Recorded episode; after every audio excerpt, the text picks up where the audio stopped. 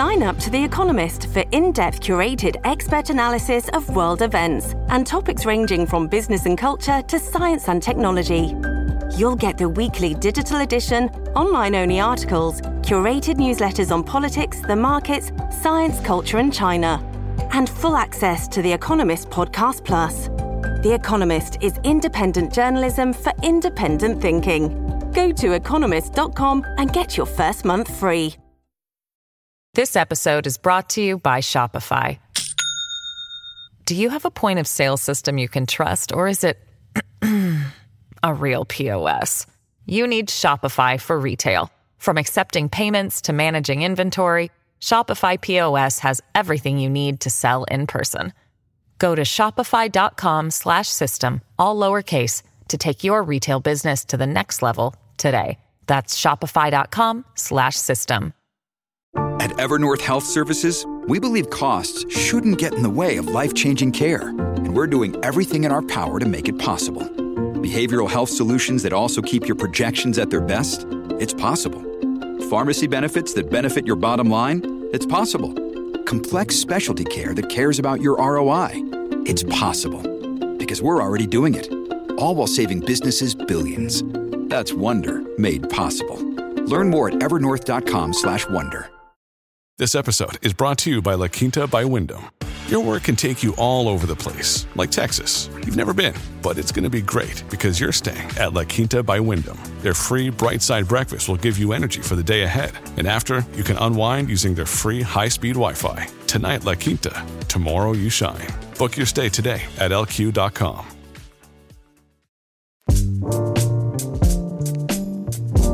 Welcome to Legal AF with Ben Meiselas and Michael Popak. Really, Michael, though, I think the show should be called Legal WTF. We know Legal AF stands for Legal Analysis Friends. The F is not what you think it stands for. Don't have that dirty mind. But I'm thinking about changing the show name to Legal what the friend? No, what the fuck? Because seriously, we're going to be analyzing a series of cases today, which can only be described as the last grasp of GQP white supremacy of corporate takeover as they lose in the ballot box. They're trying to rig the system. And so we're going to go through a series of items in legislatures, a series of items being heard in the Supreme Court, but they all have that common theme WTF. Yeah, the Republicans almost never win national election unless they have splinter issues and use people's uh, bias against them and race bait and all the like. And at the heart of what we're going to talk about today is a series of Supreme Court of the United States SCOTUS cases in which they basically are just going to walk away from even recent precedent, which is unheard of in Supreme Court jurisprudence, in order for the conservative members of the court to revisit decisions, some of which were just made in the last five or 10 years, which is really unheard of and tips the balance of the scales of justice in favor of conservative, uh, there is conservative members of the uh, Supreme Court. And, and when we say conservative members, let's be clear. These are another C word, and it's crazy. These are psychos. These are white supremacists. These are criminals and crooks, in my opinion, masquerading as lawmakers who want to rig the system and want to change laws this is not about, oh, Republicans, we're against small government. In the cases we're going to discuss today, these are GQP members wanting the government to regulate speech in ways that are unprecedented. These are ways that government wants to seize control over corporations, to seize control over your body. This is the GQP raw. What the GQP wants is a Hugo Chavez style GQP control under their fascist idiot in chief, Mr. Orange Man himself, uh, former guy. I won't even say his name, but let me, before I just stop ranting, let me get into the law. I want to talk about your state, Popak, Florida. And I want to talk about and I know you moved to New York and you like to play both sides with Florida and New York whenever it suits you and Florida does something crazy. But I'm calling Florida your home state, even though you live in New York. I've become Florida man on our broadcast, on our podcast. It just depends on the story, Popak. I'm not letting, holding people accountable, even I, if it's my partner. I do. I, and, and, to be honest, if for those that will see me on video, I, I am rocking a tan because I was there this last week so and had a nice I had a nice day on the boat on Sunday. So go ahead, I'll take it. Popak is Mr. Florida right now. For those who can't see him, even before the episode, Popak's like, you know, I think we should put some of these clips up. And yes, that would help for promotional purposes. But Popak's feeling the look, he's feeling the tan. He's got new podcasting equipment, and he knows he looks good right now. He wants this moment captured in history. But let's get into a moment I do not want captured in history. And this is Florida Senate passing an effort to crack down on social media. Tell us about this, Popak. Yeah, so Governor DeSantis's pet project, you know, he's a Trump acolyte. In fact, you know, if you talk to Republicans on the street and in the leadership, they think he's the leading candidate to run against a Biden reelection. So, first thing out of the box is he had the Senate in Florida pass a bill. It needs to go to the Florida House, but they passed a Senate Bill 7072, which will ban social media companies from removing political candidates from the platform. Who does that sound like? Sounds like Twitter having banned Trump, not because they didn't agree with his political views or because he was a Republican president, but because he was crazy, to use Ben's uh, artful term, and was using in- the social media platform to stoke hate. Yeah. I think the studies show that like a vast majority, I don't want to overstate it, but I think the number was like 80 plus percent of all disinfo in the world originated from Trump and his inner circle. Yeah and and I think Twitter drew the line just as a backdrop for this this new Senate bill in Florida. You know, Twitter drew the line on inciting violence and also um, continuing to uh, promote conspiracy theories to invalidate the validity of a of a presidential election. And and but DeSantis has decided he's going to curry favor with Trump, that he needs the Trump vote, whatever that is. Um, I don't know why you'd want to stand in the shoes of Trump and think that's a good thing. The man lost by 7 million votes, but you know, the Republicans are lining up to be the next Trump.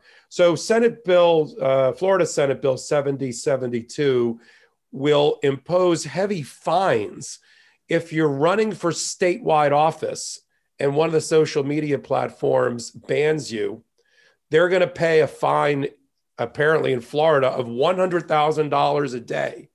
And if you're running for local office and you do something crazy and the you know, Twitters of the world ban you, you're going to pay, the Twitter's going to pay $10,000 a day. But look, I think there's a fundamental issue here that needs to be challenged. Whether a state can regulate in the area of interstate commerce, which is what the internet operates in, in a way that imposes this type of punishment for bad for what they consider to be bad behavior it's one thing for the US Supreme Court to rule as they have that states have the right in interstate commerce to impose sales tax for internet sales. Like if an internet sales happens in the state of Florida, they're entitled to tax. That's one thing. But when you're talking about uh, when you're talking about this type of regulation, I think it runs afoul ultimately of the interstate commerce clause. And more importantly, I think it'll invite a Democratic controlled House and Senate at the federal level to pass a law that overrides what DeSantis just did. We're going to talk a lot on this podcast about crazy laws being passed by states that are either unconstitutional at the federal level and will be ultimately thrown out and have just been done to pander to some electorate, or the federal government will pass a law to override it because they have the power to preempt a certain state law that deals with interstate commerce. Yeah, and the one thing I want to say there is I think the distinction that you made is that we're going to be talking about a number of crazy state actions by GQP state legislatures that still have power in those states and how they run afoul to our constitution. And so one of the things, I mean, just look at the bill sponsor of this crazy GQP bill. I mean, look, the real sponsor is Governor Death Santis. So the bill sponsors here are kind of phony figureheads that are just doing his bidding. Straw man But- sponsors. Exactly. But the bill sponsor, Ray Rodrigues, I mean, these people are DU motherfucking B. They are dumb as shit. These people, like, they just, that's what bugs me about the GQP. They're just intellectually fucking morons, setting aside even Ben, Ben, the don't hold, fascism. ben, don't hold back on your opinion. Tell tell the I'm- what you feel. I'm unleashed today because this stuff I just read and I'm like, you are just so dumb. And so this guy, Ray Rodrigues, this is what he said. He goes, quote, big tech is not a free market. He goes, when the battle is between a monopoly on one side and hardworking Americans on the other, the right side of history has always been on the side of the people. Yeah, I'm thinking about that construction worker with the Twitter following who's being banned on Twitter. That's that's the hard work. I'm thinking of that oil rig worker who goes back and starts to tweet, right? No, you stupid. This bill is meant to protect Donald fucking Trump and all of the GQP who are being banned because they're citing they're uh, inciting an insurrection. And guess what? Big tech is a free market. That actually, one of the complaints that you may have is that it takes free market to its logical conclusion that leads to problems, as you see when a company gets so powerful, a la the Microsofts and the Amazons of the world. But it is the it is the epitome of a free market, what tech has been able to become. And the opposite of a free market is the government and legislatures saying what companies can and can't do in these types of situations. And that's why you have another Republican, though, who has common sense here, a guy named Senator Jeff Brandes, probably butchering his name, but he joined with Democrats in voting against the bill. And he said this is an unconstitutional measure that is a big government bill. Duh, that's what it is. And this is what he says. This is what his quote is. Remember, we're talking about a Florida bill. This is a bill you would see in countries that we don't want to talk about. Some that are 90 miles south of here, and some that are a little further south. Brandes said, alluding in part to Cuba. I think the article that I'm reading from knew we are talking about Cuba, but Yeah. I guess if you're, I guess, if, Venezuela. Yeah, yeah, Well, look, uh, uh, you know, you're making a good point. The, the, the, that's why I agree with you when you say, uh, for our listeners, they're not conservatives. Because if they were true conservatives, this bill would never see the light of day. Um, this is this is big government. This is the exact big government and and big brother that the Republicans always complain about when it's when anything like it is in a Democratic bill the the the the part that they're missing and that I want to make clear for for those that follow us is that this is not a first amendment issue. Twitter is not a government entity.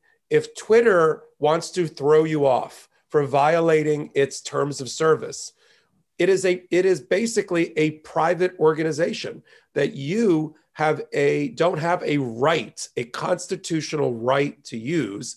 It's a privilege that can be revoked for bad behavior.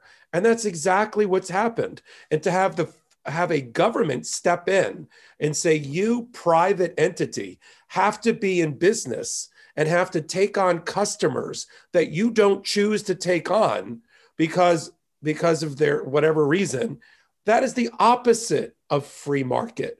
It's the it's it, it's as you said it's the antithesis of our capitalist system that the republicans are always extolling the virtue of Wow. Poor GQP. You didn't get your insurrection that you wanted. You wanted to overthrow and topple the government. And now you want to use state governments because you lost at the national election and you couldn't actually do a coup of our government to start passing what will be patently unconstitutional laws when these are challenged at the federal level and go in federal court because they do run afoul to every principle of interstate commerce because these Republican governors, GQP governors, left to their own devices what they really want, what they really see themselves as in their idealization of Donald Trump. They love, they want to be Hugo Chavez. They love Putin. That's what they want. Oh, they hate our democracy. They hate our ability to be a great country. They hate America. There, there is a there is a fascination, a sick fascination, and Trump was the embodiment of it for for dictators, and and uh, in countries like Venezuela and Cuba and Russia and China. I mean, Trump was heard to say on not not one not just one occasion that he admired uh, and and and felt bad that he didn't have all the powers that a dictator has. He never understood the the, the checks and balances of a, of three co-equal branches of government anyway. But you know, for a U.S., it, it's set to chill down my spine, your spine, your brother's spines, to hear a United States president long for dictatorship I mean, it was, I mean, that and calling the press the enemy of the people, which is right out of dictators' playbooks. Uh, I, I, mean, he should have been impeached. He should have been removed under the 25th Amendment. One thing we're going to talk about, but we don't have time today, is what happened with the census and the new redistricting uh, uh of and gerrymandering that's going to go on, and led by Republican state houses who, who have that power to, to basically disenfranchise Democrats. That's going to happen with the change in seats away from New York and Pennsylvania and Ohio and towards Texas. Uh, California lost a seat too, and towards Texas and other places that people think may be Republican driven. We can't talk about it today. We will talk about it on the next uh, episode. But what can you do? You who are listening to this, you need to do something.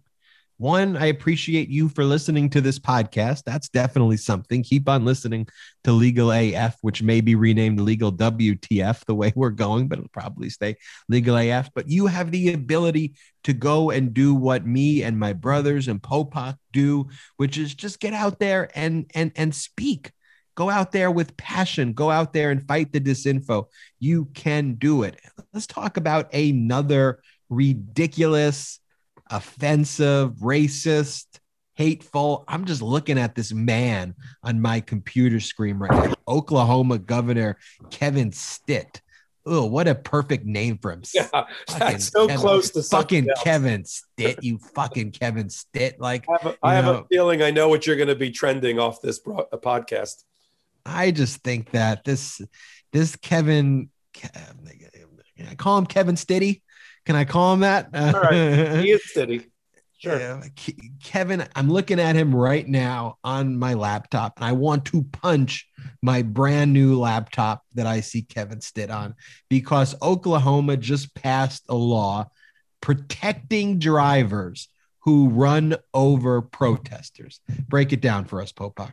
Well, we're going to talk about two things back to back in Oklahoma, who has, as you and I talked about before we started podcasting, they have a, a bizarre approach to human life. If you're an adult and you're protesting, and part of your protest takes you into the street, which often does um, in traffic, you would think that that would lead to your being protected by the state uh, and making sure that drivers don't run you over. We saw a terrible video and a terrible occurrence in West Virginia during, you know, two years ago, three years ago, during the protests there, where, you know, the Proud Boys and others literally backed over on purpose a paralegal and killed her during protests. If that had happened in Oklahoma, the person who did that may have immunity because Oklahoma just passed a law that was signed by Governor Stitt that allows uh, uh, that gives immunity to any driver who hits a protester, maiming, injuring, or killing them, they will not be prosecuted as long as, and this is from Stitt's law, they have a reasonable fear that that something is going to happen to them and they need to get away from the protest. So if they're surrounded because they've driven into a protest and they squeal away with their tires and they hit and kill a protester, in Oklahoma, they're going to have immunity from prosecution, almost like a Good Samaritan law. Totally crazy. This when when Stitt. Yeah, in Oklahoma, you have the right now under this law. If you see a protest and you claim basically you're fearful to run over people in the crowd and say, Look, I was just trying to flee the protests. Not only that bill that was passed last week 38 to 10 in the Republican sponsored legislature. The bill also makes it a misdemeanor punishable by up to a year in prison and a $5,000 fine for anyone who obstructs a public street during the course of the protest based on the legislation. Right. So not only do they protect the riot from running you down, but it now basically criminalizes a your first amendment right to protest. And this is what Stiddy said. He said, we are sending a message today in Oklahoma that rioters who threaten law abiding citizens' safety will not be tolerated. I remain unequivocally committed to protecting every Oklahoman's First Amendment right to peacefully protest, as well as their right to feel safe in their community. Right. So stop apparently, right just there. a complete stop. non sequitur. Stop, stop right there. You just had you just hit the nail on the head with the quote. There is a constitutional right to the First Amendment. There is no constitutional right to quote unquote feel safe. So he this is this is not even on this on the scales of justice. These things don't even come close to balancing. And to your point, so just to, to put a, to bring this to its logical conclusion, a legitimate First Amendment protester who takes the protest into the street can not only be hit with impunity, by a car in Oklahoma, but while he's on the ground, he can also be arrested for a misdemeanor. No, that's so that, that's crazy. And look, at the end of the day, you know, I, I hear about you know we talk about protests and protests around sports and you know are you comfortable with a protest during sports are you comfortable with a protest in your city look the very purpose of a protest is not to make you feel comfortable the very essence of a protest is to make you uncomfortable. That's what the protest is. And protests take different forms. It's to raise awareness over issues that you're protesting in a way that that that that makes noise, that pushes you out of your comfort zone so that action is taken. And we as the United States of America have enshrined the right to protect that from happening. And what uh, these bills construe as rioting is often very much times people peacefully protesting. And at the end of the day, even if a peaceful protest escalates very frequently because the police are there beating the shit out of peaceful protesters, which is why it's escalating. Even if it does escalate slightly to something a little bit more than a peaceful protest, that doesn't give you the right to play judge, jury, and executioner and go out there and start murdering people and taking away their lives and killing them because you feel uncomfortable. So, this right here is entirely, in my view, unconstitutional. Um, it should be struck down. But again, the message that's being sent when he says we are sending a message, we are sending a message today in Oklahoma that you can kill protesters, specifically black and brown protesters fighting against systemic oppression in the United States of America. Kill them. The state of Oklahoma will protect you. That is what the message that they are actually sending. I would I would hope that even this SCOTUS, even this Supreme Court, with arguably a six to three Republican majority, would find that law to be an improper barrier to the free exercise of First Amendment rights and would strike it down. Certainly, it's going to come up. You know, we talked um, a couple of episodes ago about we're in the middle of Supreme Court season. It won't be this term, but in the, maybe in the next term, this someone will challenge. We know they will. The ACLU or someone just like them will challenge this law and bring it up through the court system and put it right on the feet of the Supreme Court to make a decision. And you and I will be talking about what we think should happen then. And we've got not only that uh, bill, the right to kill protesters bill, but then Stiddy signed a spate of anti abortion legislations this week as well, basically making it impossible um, to have an abortion in in the state. Can you go into that, Pope? Yeah, just to just a segue. So if you're If you're a live, a live person, an adult has less protections in the state of Oklahoma than does a, a pre-viable fetus. Uh, and that's shocking. Basically, the religious right has taken over Oklahoma, which is also a violation of church and state.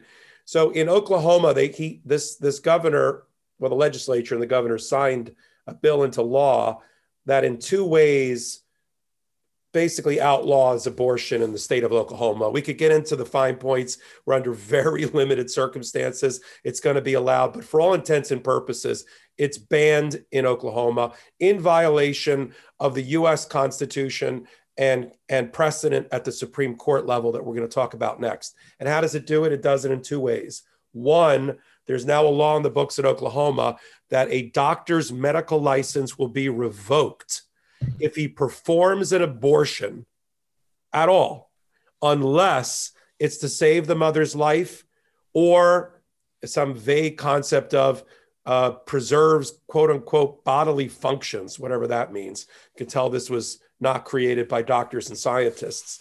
And then, secondly, and created by dumb shit men. Well, right. And you, are right about the man part for sure. And then, secondly, it, it uses this concept of the fetal heartbeat, F E T A L, fetal heartbeat, which is not even a medically accepted term for viability of a fetus, which usually occurs at about the six week mark, to say if there's a fetal heartbeat, not only do you have to let the mother hear it, it requires them to have the mother hear the fetal heartbeat because she should be shamed into not having the abortion which is her constitutional right under the U.S. Constitution, depending upon you know the, the term of the abor- when the abortion would happen. But but they use the fetal heartbeat to say if there's a fetal heartbeat, it bans all abortions. So again, you can cut this any way that you want. There will be no abortions in the state of Oklahoma until the US Supreme Court rules. Now, the sponsor, this is the scary part. And you're right to read sponsors' uh, comments because you see the thinking, and, and frankly, it'll be part of the record on a, uh, the record that goes up to the Supreme Court. Todd Ross, this genius in Oklahoma, he, he had this to say about the prevailing United States Supreme Court precedent that's embodied in two cases that we're going to talk about Roe v. Roe v. Wade, which everybody talks about, and Casey versus Planned Parenthood. They were they were uh, uh, 19 years apart, and they set the the right of a woman to have an abortion under most circumstances without undue burden or limitation. Todd Ross said that those were not the law of the land in Todd Ross world. They were just opinions um, that are from many, many years ago that don't have to be respected and then, of course, as as everyone does in this crazy world they operate in, they say, and it's just bad law, like when the Supreme Court said that slavery was okay or that segregation was okay. They love comparing abortion law to uh, old and ancient Supreme Court decisions at one time that found that slavery was okay under that that society's mores. The problem is he's just dead effing wrong. It's not a quote unquote opinion, unless you, he's right in one sense. It's a Supreme Court opinion. That's what we call it. But it is the law of the land. And, and until the Supreme Court says otherwise, Oklahoma, along with the other 49 states, have to follow it. And so the, the, the two decisions, and, and I, you want to frame them for us? You want to talk about Roe v. Wade and Casey? Well, I, I, yes, I mean, I think you hit him. I think you hit him fine. I mean, for the for the purposes of our audience, it it, it makes it legal. I mean, it, it, it gives the right to a woman um, to have the choice, which I think is how this should be framed. It should not be, you know, and creates finds that in the Constitution, the Constitution creates these rights um, for a woman in her body to make these decisions. Um, now, uh, what to me was most important about those decisions, whether or not said expressly, but the message is that people like Todd Ross men from fucking Oklahoma whose political campaign, I just Googled it, was Todd Russ. He's one of us, um, which is a, an obvious that which, what the message is there is, is clear. Yes, you're one of us. You are a white man, Todd Russ, and you should not be making the decisions over a woman's body as a white man. Go fuck yourself. And secondly, you know, these GQP are all about cosplay at the end of the day. They're all, it's all a fake with them at the end of the day. I mean, these are the same people, though, who, you know, tend to secretly, when it comes to their family members, actually want the very things that they claim to be against. They're the ones in private who do the things that they publicly claim that they're against. They're the ones who make everybody's life miserable because they are fucking miserable people in their own heart. And so they go out and do fucking bullshit like this. And that's what pisses me off most about them generically, because you know they don't believe most of the shit that they say, but they they play this fantasy land with also other believers who believe in this fantasy land. And guess what? More times than not, the problem is is that they're often louder. You know, the, the than than progressives, than Democrats have been. And sometimes you yell, you scream. If you look at other countries, you know, it's the same way. Sometimes you can have a country like in Iraq or, or a place like this, which is often ruled sometimes by a smaller percentage of the population because sometimes they're louder. And so and and here that's basically what the GQP wants to do. They want to be a white minority fringe party that takes away everybody else's rights in, in, in America. Yeah, just, and just to round out this one before we move on to the next one, when when um, the Casey decision in 1992 was passed, which reaffirmed Roe v. Wade. It was a very interesting coalition of Supreme Court justices that banded together to write what effectively was the plurality decision.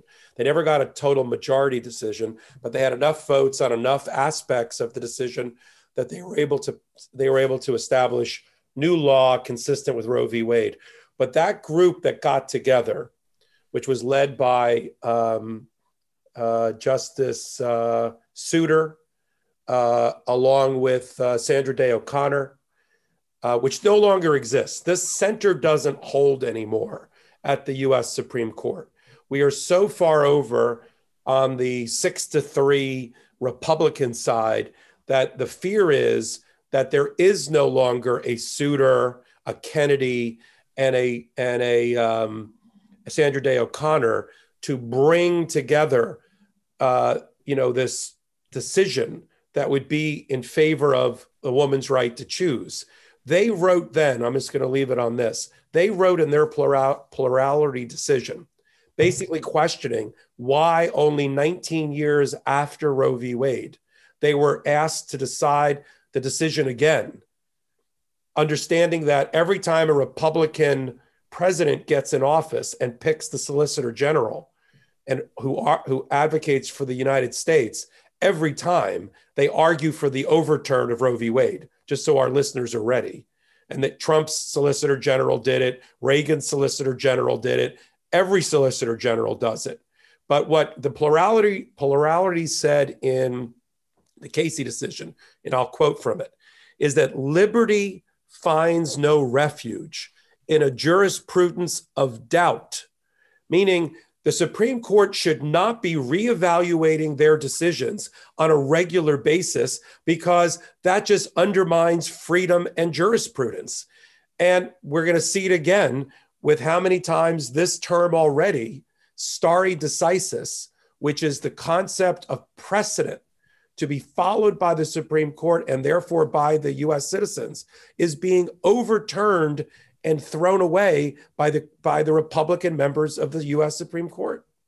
Totally. It's being overthrown specifically because the arc of history has moved in the direction of progress, of equality, of women's rights, of LGBTQT plus rights, um, uh, of becoming a more equal and open society. And they hate that. And they, they hate that.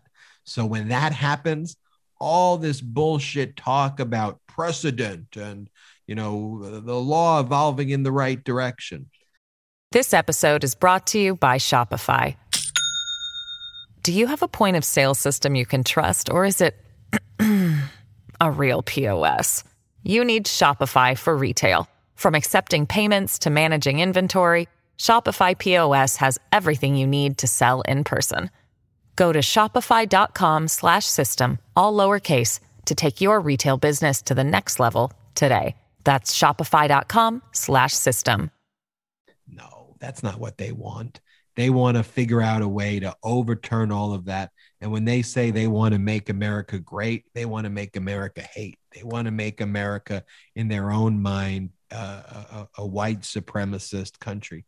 And so, for all of those people who sat on the sidelines and didn't vote for Hillary Clinton, you know, in those states and, and let Trump become president, you know, these types of laws, the Constitution of the Supreme Court now being tilted heavily GQP members, that's, you know, that's the consequence. These elections have consequences. You know, that's why, you know, MeidasTouch is created. That's why Popok and I, you know, are, are, doing this. That's why you need to, you know, you listening need to get up and and and and take action. I Speaking about, people, yeah. yeah, go ahead. I just one last thing. I, I told people at the time who who held their nose and said, I can't vote for Hillary. And they were Democrats and independents that lean Democrat. And I said, I don't care that you don't like Hillary Clinton personally. Think about the United States Supreme Court. I mean, that was literally my comeback. Every time I had somebody tell me, I hate both candidates and I don't like Hillary, I said, I don't care. I care about the US Supreme Court, so should you.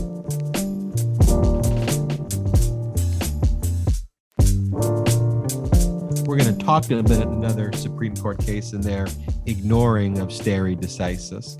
Um, but first, I want to talk about myself and Popok for a second.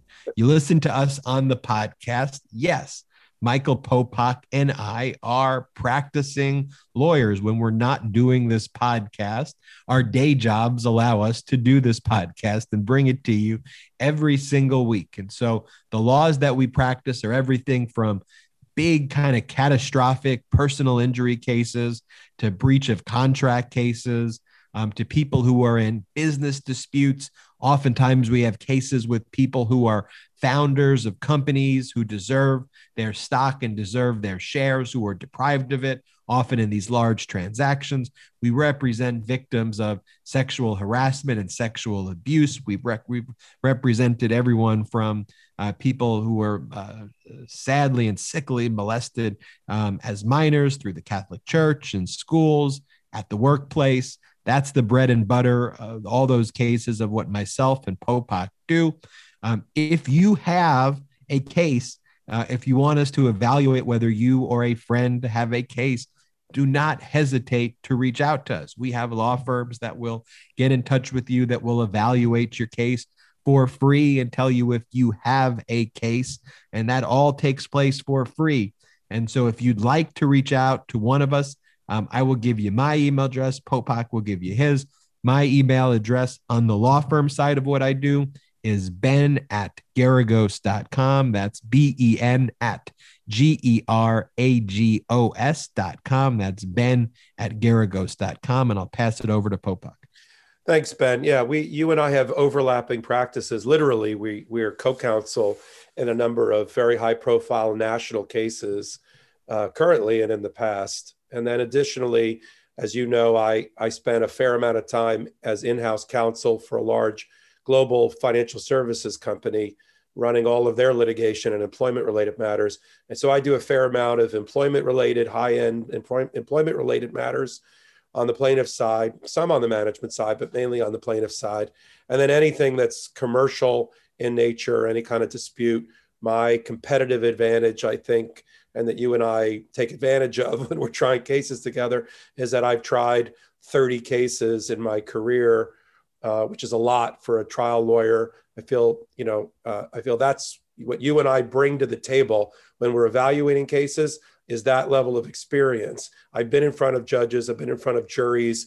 You know, I have a very good sense of how they operate and how they decide matters and I'm able to promote my client's position in a way that's effective. So for me, my contact information is my law firm, which is M Popok, P O P O K, at Z for zebra, P for Peter, law.com. M Popok at zplaw.com. Thanks, Ben. Moving on to Jones versus Mississippi, a case that clearly overturned stare decisis uh, in this area, um, specifically um, a case that allowed life sentences for minors in a six to three ruling that took place. The basic history here is that in 2012, okay, the Supreme Court ruled in a case called Miller versus Alabama that mandatory life sentences without parole for minors are unconstitutional under the Eighth Amendment's ban on cruel and unusual punishment. The opinion said that juvenile offenses reflect transient immaturity because the children's brains are less developed, and thus someone who commits a crime at 14 or 15 should not be uh, having a life sentence um, based on the transient immaturity of their brain and this being deemed cruel and unusual punishment. There was then a later case, kind of further cementing the Miller versus Alabama ruling in 2016, a case called Montgomery uh, versus Louisiana, which held that the Miller ruling, that 2012 case, could be applied retroactively.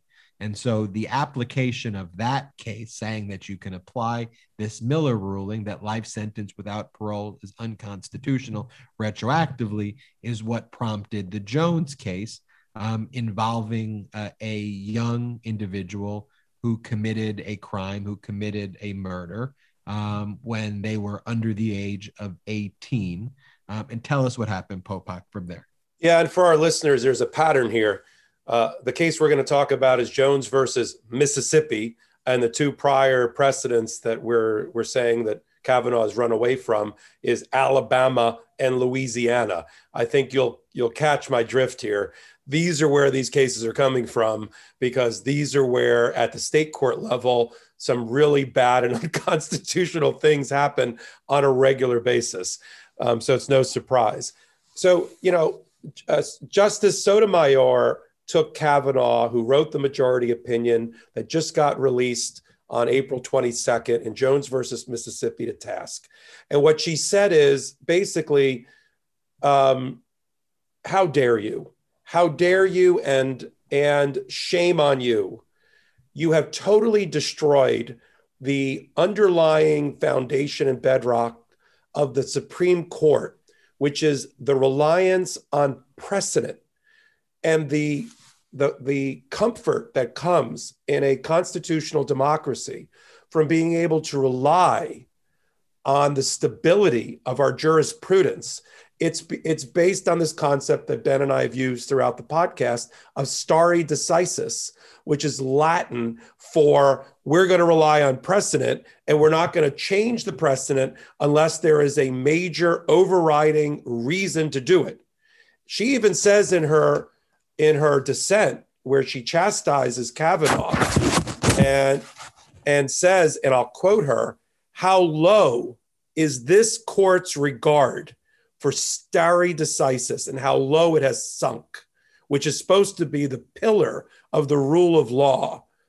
And you you and she said, look, you didn't even you're supposed to give a special reason why you're going to you're going to depart from stare decisis and precedent, which in this case is the Miller versus Alabama decision, which said Eighth Amendment cruel and unusual punishment for sending a minor off for life um, Uh, under that circumstance. And and it wasn't even a case that was like from the 1800s or like the no, 1950s. Like oh. it was a case from like nine years ago, right? That just very clearly said in a well-reasoned opinion that these mandatory life sentences without parole for minors are right. unconstitutional. All right. And then four years later in 2016, which is only five years ago, that court in Montgomery versus Louisiana said, we affirm the ruling in Miller versus Alabama. We, we like affirm. So, that's right. We like it. We like True. it so much that we're going to allow people to retroactively apply it to their case and come back before us. So, so your listeners are probably asking,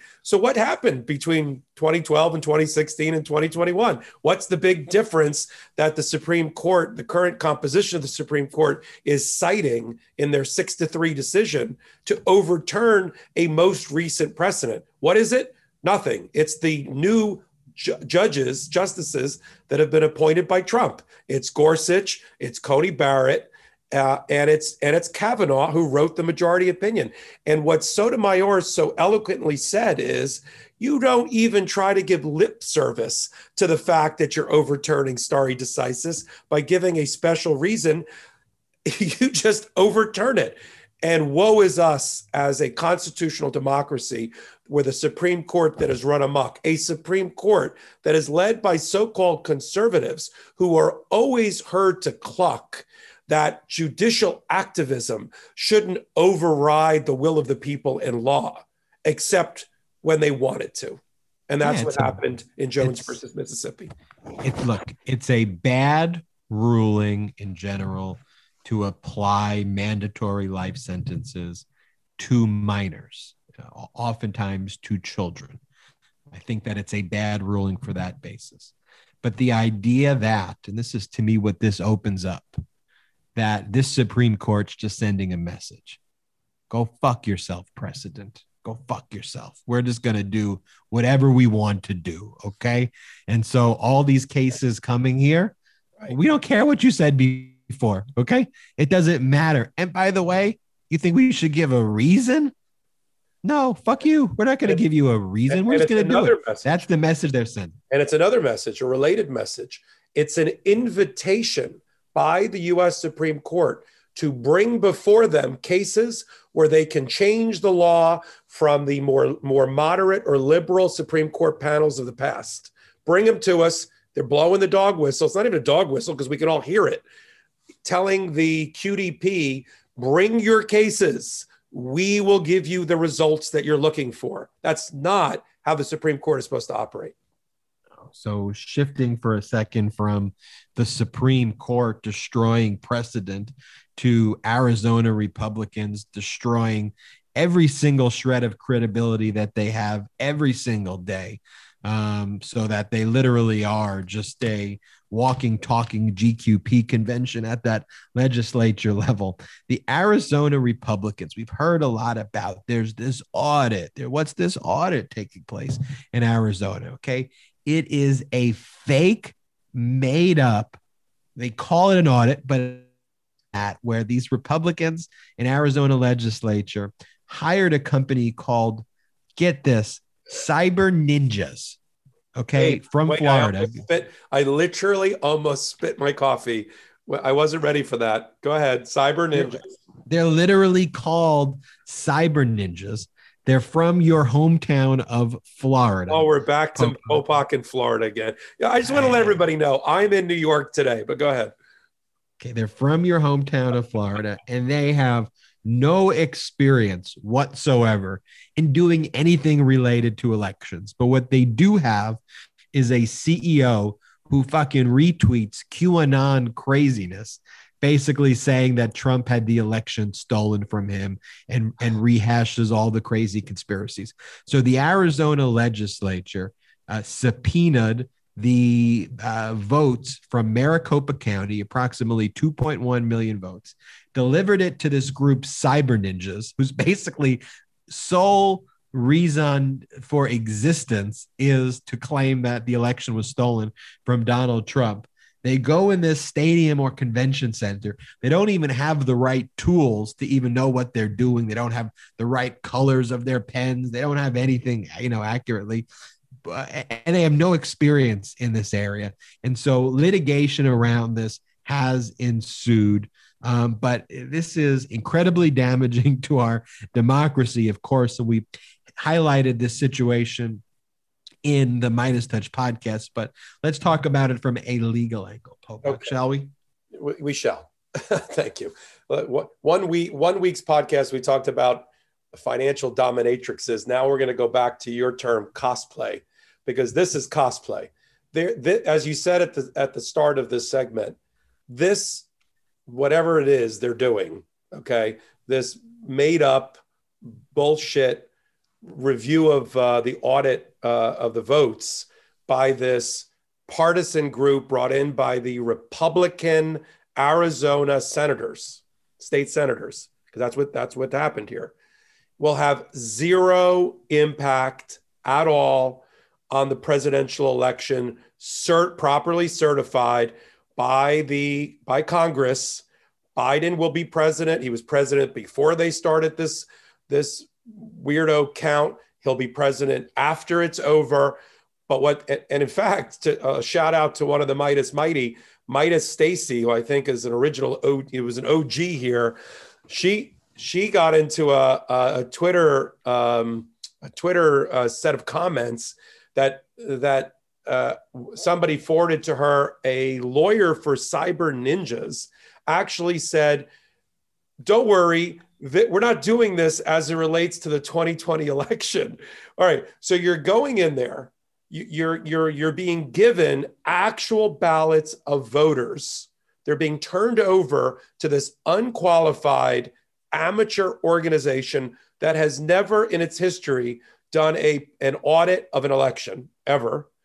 You're being given these these sacred ballots to look at you're going in there with blue pens. Why do blue pens matter? Because blue pens can actually be used at the time to um, to create new ballots. You know, you're supposed to have this be an inviolate process to make sure the ballot, the ballots are being properly counted, and you're going in with materials that can create new ballots.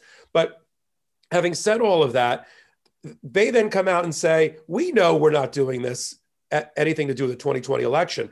This is this is to sort of validate somehow, if they find out that Trump actually won, which no way in hell will an accurate hand count of Maricopa County result in 20,000 fraudulent ballots being located to put Trump over the top in Arizona. No way, no how. If they find it, it's fraud. The whole audit process is fraud. But they're saying, no, we're not doing it for the 2020 election. We're doing it so that the Arizona Republicans can run around and say, we were right, and then pass laws that, that lead to voter suppression a la Florida and a la Georgia, which is also that's run amok. So what did the Democrats of the Arizona State House do? They ran to court and they've asked the judge to put a stop to this whole thing, to declare that the audit is invalid it, it's not allowed. Look, the Republicans can get by their subpoena power anything they want. If they want to see the ballots, fine. But to bring in Cyber Ninja, which was created like, I don't know, a week ago Tuesday, in order to promote QAnon theories, and and and its founder, as you noted, has already said we'll find twenty thousand fraudulent votes before he even started the process, is a sham and shameful and a waste of taxpayer dollars in Arizona. So they said to the judge in the lawsuit that they filed, put a stop to it. And the judge actually said in an injunction hearing that he would. However, he also said, you're going to need to post a bond for the injunction that I'm going to issue. And the Democrats said, how much? And the judge said, a million dollars. And the Democrats said, never mind. So they didn't get the injunction. They got the injunction, but, the, but they didn't have. They didn't want to put up the million dollar bond. I don't know why. Frankly, they should have. And Arizona uh, listeners should go to their uh, legislators and tell them raise the money, get the money. We'll send you the money. Put up the bond. Stop this charade. But look, at the end of the day, this is really just uh, make believe. This is bullshit. So don't worry it's if you're in Arizona. It's cosplay. Don't worry if you're in Arizona. This will have no impact. A, they're not going to find fraud if they're if it's done properly. B, even if they did, it doesn't change the election results at all. And Arizona should stop. Arizona, the home state of Senator McCain and Cindy McCain, should stop wasting taxpayers' dollars and censuring uh, Republican members that they think didn't support the QAnon conspiracy theory about Trump. A, it's a conspiracy theory that has no no merit and no fact. And B, effing move on. Okay, the QAnon theories, none of them turned out to be true. I'm sorry that MeidasTouch had to tell you and the other people had to tell you that you fell in love with a cult that has no substance, but that's what happened. Come back to planet Earth. Popok, I'm going to give you a scenario here right now, and I'm just curious what your thoughts are. Um, I'll give you a few different versions. Okay, you go, you're going on a date with somebody, and it turns out that they believe the election was stolen in favor of Trump. Date Is over. there any scenario date over, right? Date over. Okay. Um, you meet somebody who's you know as as you know as a friend, um, and they start to tell you about that they support you know start the steal. Do you ever hang out with that person again? No. Do you try to convince them first though um, that they're wrong, or you think it's not even worthwhile? Look, I've always said that. Uh, I've always said in my life that I live my politics more than my religion. So I, have had relationships with people, uh, including at present, at, of different religions. I'm okay with that. I'm not okay, frankly, to be. Uh, people know my politics. I'm not okay with people who are of. If I'm okay if they're of the other party and they're legitimately um, not QAnon uh, but they're, you know, even Reagan Republicans, even Bush Republicans, you know, if there's a coherent thought in their head, if they have a valid reason for doing it, I, I'm fine with that debate. But don't bring me what is effectively a cult, no different than the cults that led to Jonestown or led to, you know, mass suicide. You know, that's the next thing. I'm waiting for, I'm really waiting. I, I don't want it to happen, but I'm really waiting for someone in the QAnon world who's considered to be a leader, Q, I guess, saying, okay, everybody, if the spaceship doesn't land in Times Square tomorrow as planned, drink the Kool Aid, we're checking out. Watch, because the people that are following this seem to have minds. What, what did we say before about the youth who's have minds that are improperly formed or not yet formed? This transient maturity. Transient maturity is the hallmark of the QAnon supporter. There's no, yeah, there's absolutely no doubt uh, about that. Um, especially these people who, at this point, still parrot um, the conspiracy theories, you know, over and over again. My hope is that through our work at MeidasTouch, through us communicating differently, whether it's through this podcast or through the way we make videos, that um, and, and I think we are having an impact on a lot of people. It just depends when the intervention is made. Um, and then providing those sometimes uh, these conspiracy theorists with a soft landing um, to get out of the cult because they are in a relationship with a financial dominatrix, going back and taking it full circle. The GQP, the QAnon leaders, are the financial dominatrix utilizing GQP cosplay basically to loot from their own people, tying all of the concepts together. Good. That's yeah, that's actually what's going on. You know, you look at some of these GQP conventions that Lin Wood, um, Sidney Powell, um, are speaking at. There's a reason that there are green Lamborghinis in front of these of these buildings. One to probably signify that it's a fucking Martian convention, um, but number two, there is a lot of money in these conventions. Um, as oh, who who was it? Uh, great Democratic political uh, strategist basically says it pays to be crazy in the GQP and these conventions, these GQP members are paying a thousand dollars for tickets, then extra money to go into the VIP to see people like Lin Wood do the swish, swish, swish with his fingers and do the and do the Q movement and say that Q's a patriot. Um, you know, these are horrible, horrible you know views. And and that's why we though need to be a little bit loud on our side. We need to get up. We need to talk about these cases like that. Democrats didn't do that in the past. And this is what we've got because we sat back. There's more of us than there are crazies but the crazies sometimes are crazy loud. And we got to be loud as well. It's like howard beale in the old movie network you know where he just tells his listeners go to your window open your windows, go on your terraces, go outside and scream we're mad as hell and we're not going to take it anymore.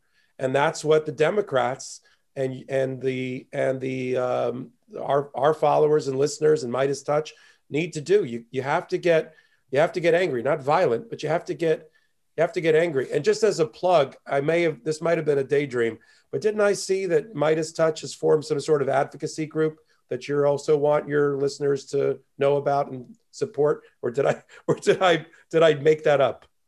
I think it's called MeidasTouch, but oh, uh, I bet you had something. I, I, I think the group is MeidasTouch, but but yeah, um, one of the things though we're doing though it's really important, and it's an important effort to support. And if you have students of college age, of uh, high school, we have MeidasTouch University chapters across the country. And so if you have a family member who's in college um, that you think they want to start a chapter or goes to school, have them reach out to uh, to us as well. Have them DM MeidasTouch. Um, Amy Coney Barrett.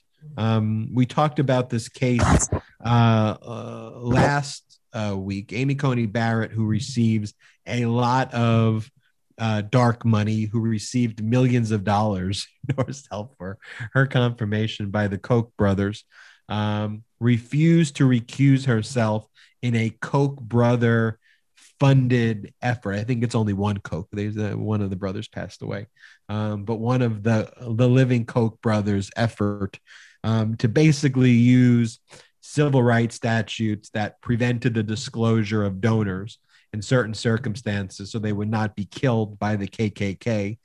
To basically recreate the system to allow dark money donors to not disclose their identity um, when they make contributions to super PACs and other groups by citing illusory and fake fear of ISIS and other groups um, is basically the logical conclusion of their case.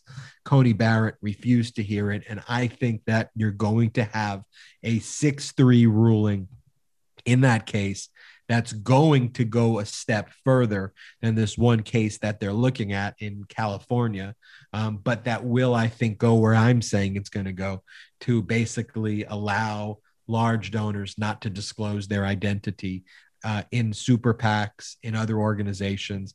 I think it's going to take Citizens United and add rocket fuel to Citizens United. Um, and allow that to you know allow that to uh, occur in the, in the worst way. And um, we talked about it in the last podcast, but maybe you want to talk briefly about her yeah. not. Yeah, just to tie it together for continuity's sake, we talked last week about the Americans for Prosperity case and how it was going, as Ben outlined it, if it married the concept of unlimited corporate uh, funds in, in elections as a First Amendment right of corporations, if it married that, which is the Citizens United decision, with a new decision in this Americans for Prosperity case that was just heard this week that would allow all of that dark pool of money that's coming from corporations to be to be given anonymously.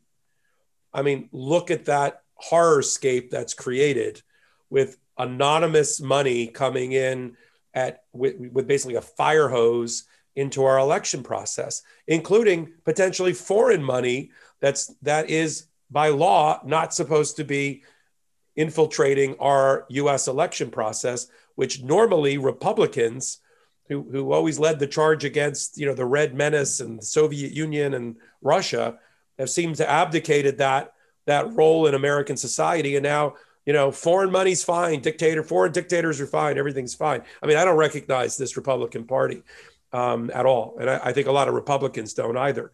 But in this case, you know, we talked last week, and I said Coney Barrett would likely be in the majority on the case and look for her vote. But the issue that Ben has raised is why didn't she disqualify or what we call recuse herself from hearing the case?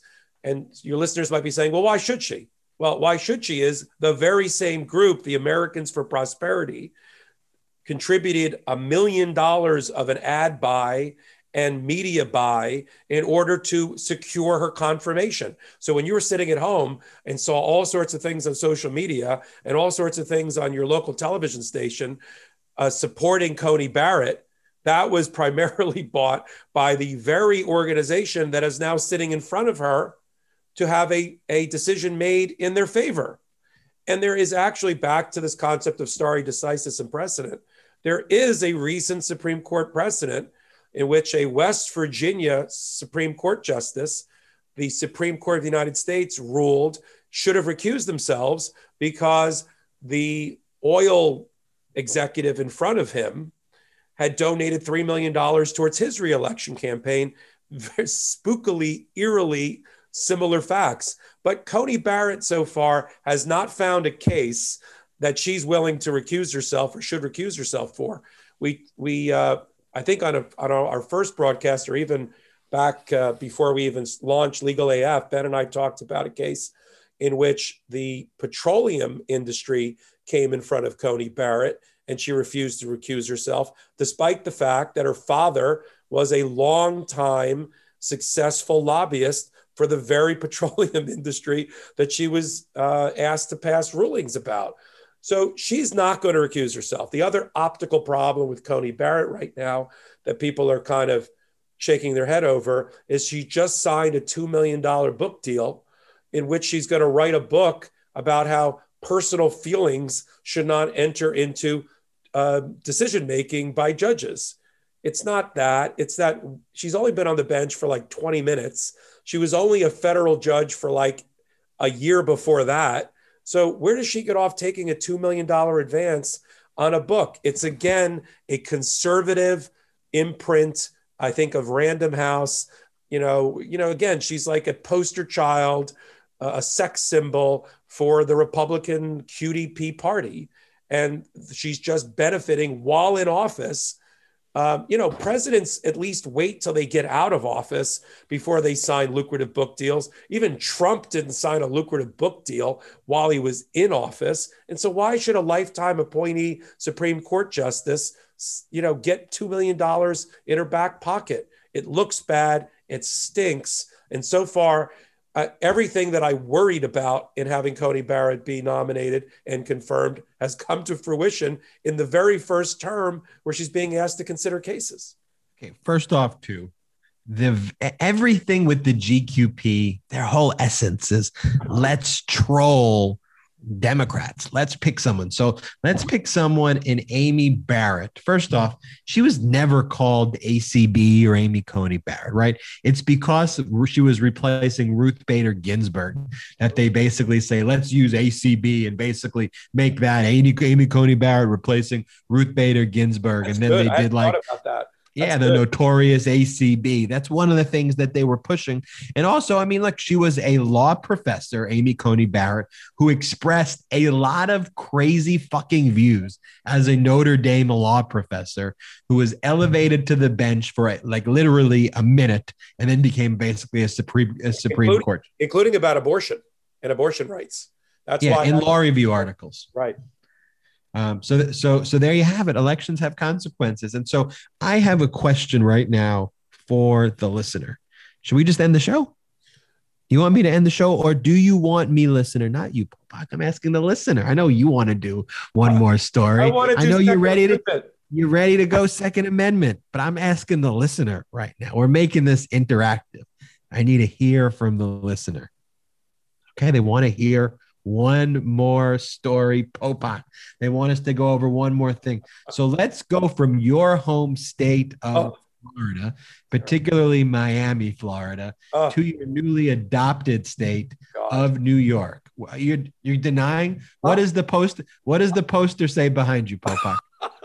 Just okay. say it out loud. Just say it out loud. It's the Miami Film Festival. However, Boom. however, just for the listeners, I was born and raised an hour south of Manhattan in a little town next to Asbury Park, New Jersey. I went to NYU undergrad and I practiced here. I'm a New Yorker. I went to Florida for 20 years to become a trial lawyer, but I've come back to my senses and back to New York. Okay. Now, that's a good segue into the Second Amendment. The about every 10 years, the Republicans try to run another case in front of the US Supreme Court to try to enhance Second Amendment gun ownership rights. It happens about every 10 years. And we're in that cycle right now. So, in a case brought by the New York State Rifle Association uh, that's now gone up to the Supremes, they are going to consider whether a the New York ban on concealed weapons without a permit, and then they have a very small, narrow uh, exception to allow people to carry weapons outside the home. You can do it if you can demonstrate a need for self-protection. You're in an industry like you're you you work in a liquor store, you work in a check cashing store, you're a banker, you've had other brushes with people trying to kill you, and you need to have a gun on you.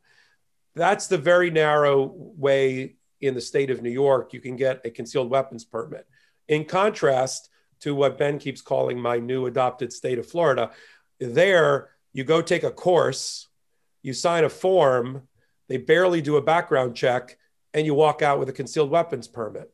Okay. So New York is much different. It's one of eight states that have pretty severe restrictions on who can and cannot have a concealed weapons permit. A perfect case for the NRA and the Second Amendment advocates who want to have the Supreme Court declare once and for all that everybody can have a concealed weapons permit or an open carry permit. Just put it on your hip, put a six shooter on your hip while you're walking around Times Square in New York. Why not?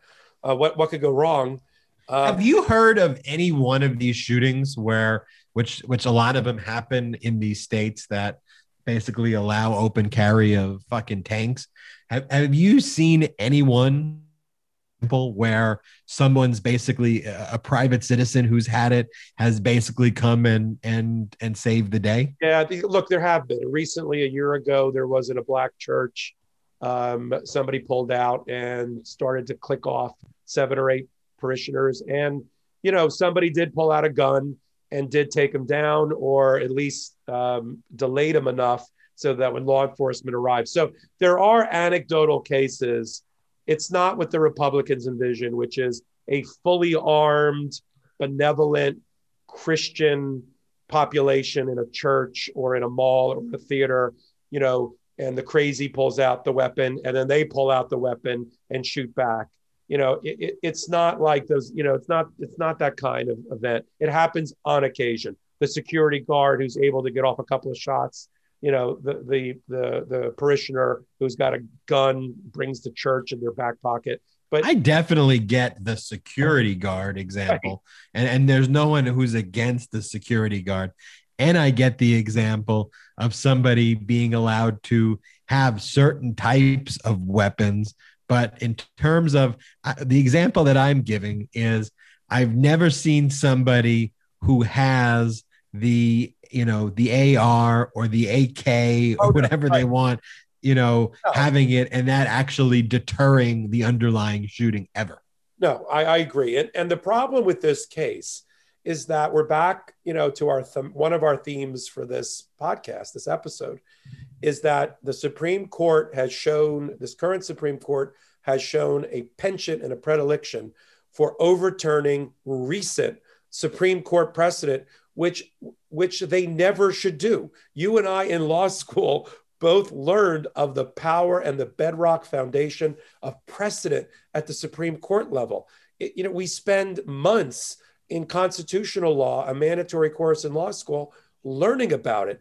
And to it is it is head spinning to to understand now that as that there's case law, Supreme Court precedent from 2008 and 2010 that that they're revisiting the issue again. Look, they already said in 2010 that the Second Amendment, and I, I mean I disagree with it, but the Supreme Court already ruled in 2010 and 2008 that the Second Amendment is an individual right of the person, and, and they uncoupled it from the concept of a well-regulated militia. You and I have always taken the textual approach that the only reason we're allowed to have guns in America as a constitutional right is because it's tied to our our right to have a not a militia, not a not a bunch of Rambos, you know, and vigilantes running the streets, but a well regulated militia. Well, unfortunately, our textual view lost, in an 08. to a made up view and let's not read the fucking words. I mean, like Right. it's not even a real debate. I mean, that's what eh, like like the words literally fucking say that. And so there's almost it will make you so angry when you go to law school and then you're told that that's not the law, but you literally read the words of something and it says a well-regulated militia and someone goes, "Well, I wouldn't read that. That those words don't matter." Well, what the fuck what's the point of Why they words? write them? Why the Why frame? even do words? Let's just talk in fucking sounds. So we'll do clicks next podcast. All Exactly. clicks. So 2008 and 2010, Supreme Court says that you cannot have a state cannot ban ban handguns because it's an individual right to have a handgun, but left open the ability to properly regulate it. New York said, okay, we're going to properly regulate it. You got to get a permit and you have to have a justification for it. The New York Rifle Association uh, and the NRA, which is very similarly named, um, has come out and said, well, you know, it should be a universal right. Why can I do it in Oklahoma and I can't do it on the streets of New York? And of course, the advocates in New York have said, you know, judges are Leave you, us the fuck alone. We're Well, in New one. York. that's one. Secondly, that's also that's also the case. And secondly, judge, you know, judges, are you blind to the pandemic of gun violence and mass murders that have happened year after year, including since the pandemic got lifted? The only good thing that came out of the pandemic is that we didn't have serial killing and mass killing and shooting with AK-47s. I know. Let me tell you a law school story to round this episode out. So the lawyer in this case is Paul Clement. Ah. Paul Clement, when I went, he was the solicitor general under the Bush administration, meaning he was the main advocate in front of the Supreme Court, hired by the Bush administration. When I went to Georgetown Law School, Paul Clement taught a class that was like a small group class with someone named Viet Dinh.